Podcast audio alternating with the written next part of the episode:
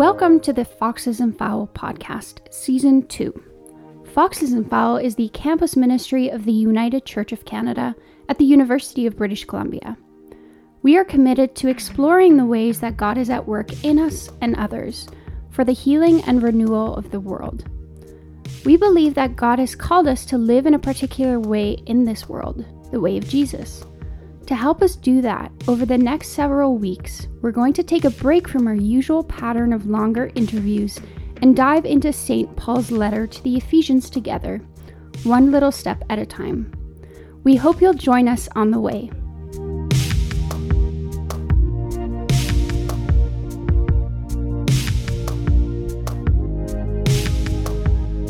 Hey there. Welcome to the Foxes and Fowl podcast. I'm Aaron. Thanks for joining us as we make our way through St. Paul's letter to the Ephesians. If this is your first time listening, then you may want to go back to the first episode of this season called All Saints. Or maybe this is the word that God wants for you today. Either way, I'm glad you're here. Because today we're continuing in Paul's prayer at the heart of the letter, chapter 3, verses 14 to 21. See, Paul is not simply satisfied to tell us about the good news of God in Christ. He wants to pray us into it, to move knowledge of God from our heads to our hearts, so that we can live in the wonder and truth of God's good will for us and for all things in everything that we do. Because the Christian life isn't about simply giving assent to the right things. It's learning to live fully and freely in the way that God made us to live. It's to cast off the things that bind and weigh us down, as Paul says elsewhere. The, the sin, the muck that clings to us and keeps us from living completely in right relationship with God, our true selves, each other, and all creation. So that we can begin to become the answer to the prayer that Jesus taught us that God's kingdom would come on earth as it is in heaven.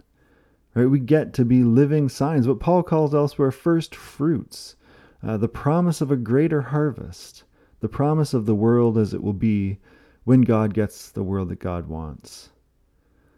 And to get us there, Paul prays this that Christ may dwell in your hearts through faith, as you are being rooted and grounded in love. I pray that Christ may dwell in your hearts through faith as you are being rooted and grounded in love. This is a wild thing. It tells us that the life of the Trinity, God, Father, Son, and Holy Spirit, is at work in us and through us. This is important, right? Earlier we, we heard that Paul was bowed in prayer for us before the Father, from whom every family in heaven and on earth takes its name, this divine parent who's outlandishly committed to us. Then in the last episode, we considered what it means to be caught up with God's Spirit. And, you know, I think that most people are okay with the idea that there's a spiritual element to our lives. Our experience bears this out. There's more going on than we can touch and taste and see. There is life beyond the end of our noses. The trouble is, when we talk about being spiritual, that can get pretty vague.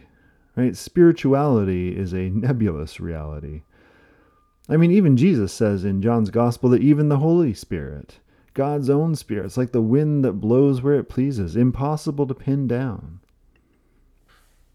That is the Spirit who is at work in us to grow us in strength according to the riches of the glory of God, but here, Paul takes kind of another breathtaking step. He prays that by the Spirit, Christ Himself would dwell in our hearts through faith. Christ, God who can be touched, God in the dust, is made deeply intimate with us by the Holy Spirit. God's intimacy, the Holy Spirit, makes God's most intimate self revelation God's love for us made fully known, the Word made flesh, Jesus Himself known to us in the depths of our heart. I'm, I'm not sure this is an image that gets better by explaining it.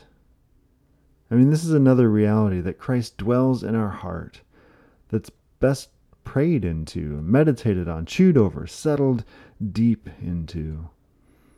It's a profound reality. But it's also an invitation to recognize that our lives are an extension of God's work in Jesus, in and for the world. If if Jesus is alive in our hearts through faith, that is, trust in His will and way, and for Christians, faith isn't about knowing all the right answers, it's about trusting the one who does. the one who tells us that He is the way and the truth and the life. I, I heard someone ask the other day, what would Jesus have to do for you that He has not already done in order for you to trust Him? What would Jesus have to do for you that He has not already done in order for you to trust Him?